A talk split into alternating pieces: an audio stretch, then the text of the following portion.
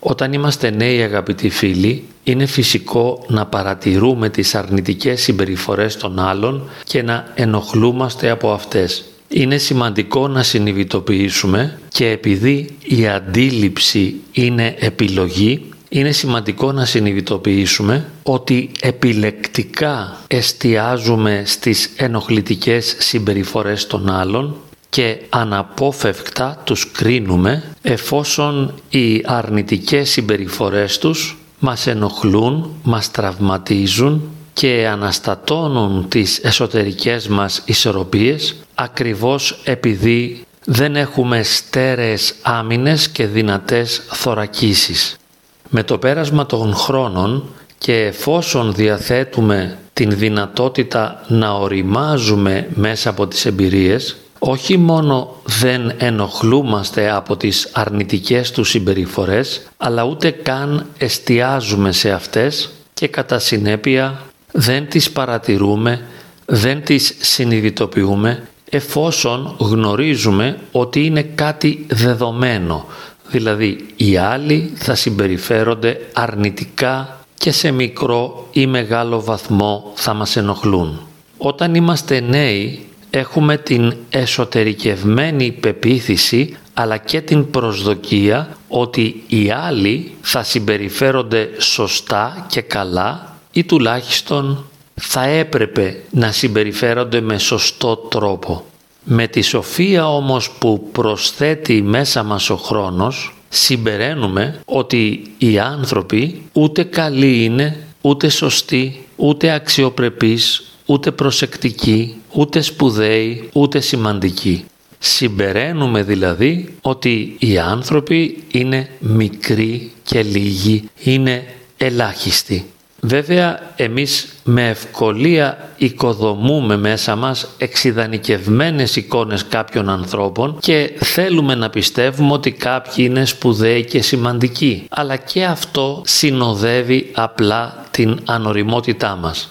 Η σοφία θα μας αποκαλύψει ότι κανείς άνθρωπος δεν είναι σπουδαίος και πολύ σημαντικός αλλά η σπουδαιότητα και η σημαντικότητα είναι εξωτερικές εικόνες τις οποίες προβάλλει κάποιος ενώ πάντοτε στο βάθος της ψυχής του κρύβεται εγωκεντρισμός, ανασφάλεια, φιλοδοξία, χαμηλή αυτοεκτίμηση ή υπερεκτίμηση του εαυτού χαρακτηριστικά τα οποία όσο και αν κάποιος προσπαθεί να τα κρύψει κάποια στιγμή θα αποκαλυφθούν με συνέπεια τον τραυματισμό της εξωτερικής εξειδανικευμένης εικόνας που ο κάθε άνθρωπος προσπαθεί να επιδείξει.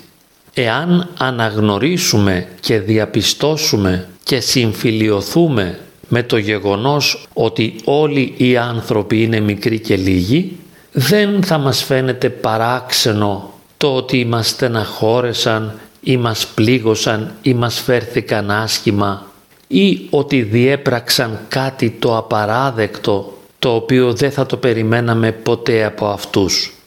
Μαθαίνουμε με το πέρασμα του χρόνου να τα περιμένουμε όλα, να συμφιλιωνόμαστε με όλα και να κρατάμε τις ισορροπίες και την υφαλιότητά μας παρά το γεγονός ότι ο άλλος σε κάποια φάση της ζωής του, σε κάποια περίπτωση ή περίσταση εκδήλωσε απαράδεκτα χαρακτηριστικά της εαυτότητάς του. Και οριμάζουμε τόσο πολύ μέσα από αυτή την οπτική της κατανόησης, της αποδοχής και της συμφιλίωσης των απαράδεκτων, ώστε στο τέλος δεν μας κάνει τίποτε εντύπωση τίποτε δεν μας αναστατώνει και δεν μας χαλάει τη διάθεση επειδή γνωρίζουμε βιωματικά ότι όλες οι απαράδεκτες συμπεριφορές είναι ανθρώπινες, πολύ ανθρώπινες.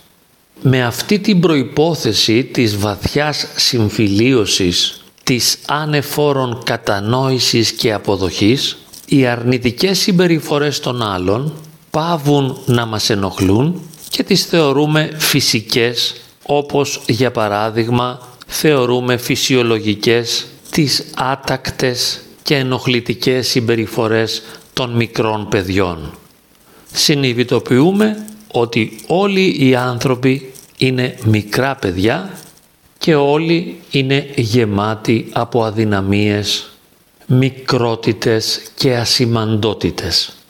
Έτσι, στις διαπροσωπικές μας σχέσεις, όταν επικοινωνούμε με τους άλλους, όταν πλησιάζουμε τους άλλους ή οι άλλοι μας πλησιάζουν, δεν ενοχλούμαστε πλέον παρά το γεγονός ότι οι άλλοι είναι ενοχλητικοί ακόμη και χωρίς να το καταλαβαίνουν. Με εκούσιο ή ακούσιο τρόπο ο άλλος είναι ενοχλητικός. Το γνωρίζω, το συνειδητοποιώ, το αποδέχομαι, συμφιλιώνομαι με την πραγματικότητα αυτή και ησυχάζω και δεν προσδοκώ τίποτε το σπουδαίο, το μεγαλειώδες και το ιδανικό από τους άλλους. Βέβαια με ανάλογο τρόπο μαθαίνω με το πέρασμα των χρόνων να συνειδητοποιώ τα δικά μου σφάλματα και τις δικές μου αδυναμίες χωρίς να τραυματίζεται η αυτοεκτίμησή μου εφόσον είναι εντελώς φυσιολογικό να είμαι και εγώ μικρός, λίγος και ελάχιστος όπως και όλοι οι άλλοι. Στη διάσταση της ανθρωπινότητος δεν υπάρχουν σπουδαία και μεγάλα και σημαντικά πράγματα. Εκτός κι αν εμείς φανταζόμαστε ή νομίζουμε ή υποθέτουμε ότι υπάρχουν μέχρι να απογοητευτούμε. Βέβαια σε πνευματικό επίπεδο, στο μέτρο που ένας άνθρωπος συνδέεται με το Θεό, όλα αλλάζουν. Αλλά στην συγκεκριμένη ηχογράφηση δεν θα αναφερθούμε στις πνευματικές δυνατότητες του ανθρώπου, αλλά στην φυσιολογία της ανθρωπινότητάς του.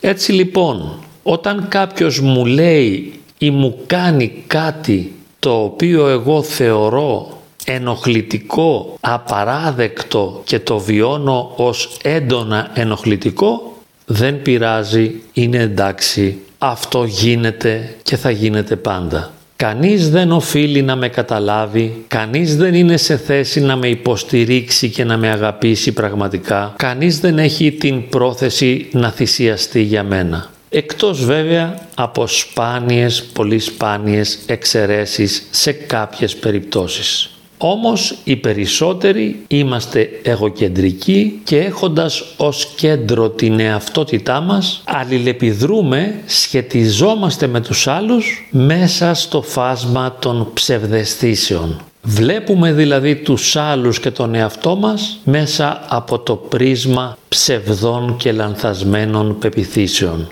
Ίσως σε κάποιους φίλους οι λογισμοί που εκφράζω φαίνονται βαρύς ή απογοητευτικοί. Όμως ο λόγος που μοιράζομαι μαζί σας αυτές τις σκέψεις δεν είναι για να σας τενοχωρήσω αλλά για να σας προστατέψω να σας προστατέψω δηλαδή από τις μεγάλες ή τις μικρές ενοχλήσεις που νιώθουμε όταν τρέφουμε ανεδαφικές προσδοκίες για τις ανθρώπινες σχέσεις. Ο φίλος μας, ο συγγενής μας, ο γονιός μας, το παιδί μας, ο αδελφός μας, ο σύζυγος ή η σύζυγός μας είναι απλά άνθρωποι γεμάτοι αδυναμίες τίποτε δεν μας εκπλήσει, τίποτα δεν μας παραξενεύει, τίποτα δεν μας απογοητεύει, τίποτε δεν μας ματαιώνει.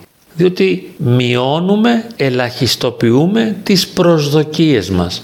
Δεν περιμένουμε κάτι από κανένα. Και όταν βλέπουμε το σκοτάδι του άλλου, την αδυναμία του άλλου ή την πονηριά του, συνειδητοποιούμε απλά ότι ο άλλος είναι έτσι όπως θα περιμέναμε να είναι απλός άνθρωπος. Προσγειωνόμαστε στην πραγματική διάσταση των ανθρώπινων σχέσεων ώστε να μην πέφτουμε σε απογοήτευση. Διότι αυτός που πατάει στέρεα στο έδαφος δεν μπορεί να πέσει. Ενώ αυτός που ονειρεύεται και φαντάζεται και πετάει στα σύννεφα είναι πολύ πιθανόν να απογοητευτεί. Εμείς μαθαίνουμε να μην γοητευόμαστε και να μην απογοητευόμαστε. Αυτή η ρεαλιστική εκδοχή και ερμηνεία της πραγματικότητας μπορεί να μην είναι ενθουσιώδης, είναι όμως αυτοπροστατευτική και εάν και όποιος θέλει μπορεί να την υιοθετήσει. Και βέβαια Παρά τα όσα λέω εγώ, ο κάθε ένας από εσάς που με ακούτε έχει το δικαίωμα και τη δυνατότητα να ονειρεύεται, να φαντάζεται, να ελπίζει, να γοητεύεται και να εξειδανικεύει συγκεκριμένους ανθρώπους και να περιμένει πολλά από αυτούς. Φυσικά και επιτρέπεται να το κάνει. Απλά με τον σημερινό μας προβληματισμό προσκαλούμε τους φίλους ακροατές στον ορίζοντα του ρεαλισμού χωρίς βέβαια να υποχρεώνουμε κανέναν να συμφωνήσει ή να αποδεχθεί όσα λέμε. Ο κάθε ένας είναι ελεύθερος να ονειρεύεται και να ελπίζει εφόσον το όνειρο και η ελπίδα τον ζωοποιούν. Εμείς απλά αναφερθήκαμε στους κινδύνους της φαντασίας του ονείρου και της εξειδανίκευσης και ταπεινά προτείναμε το ρεαλιστικό μονοπάτι της απλής και φτωχής πραγματικότητας.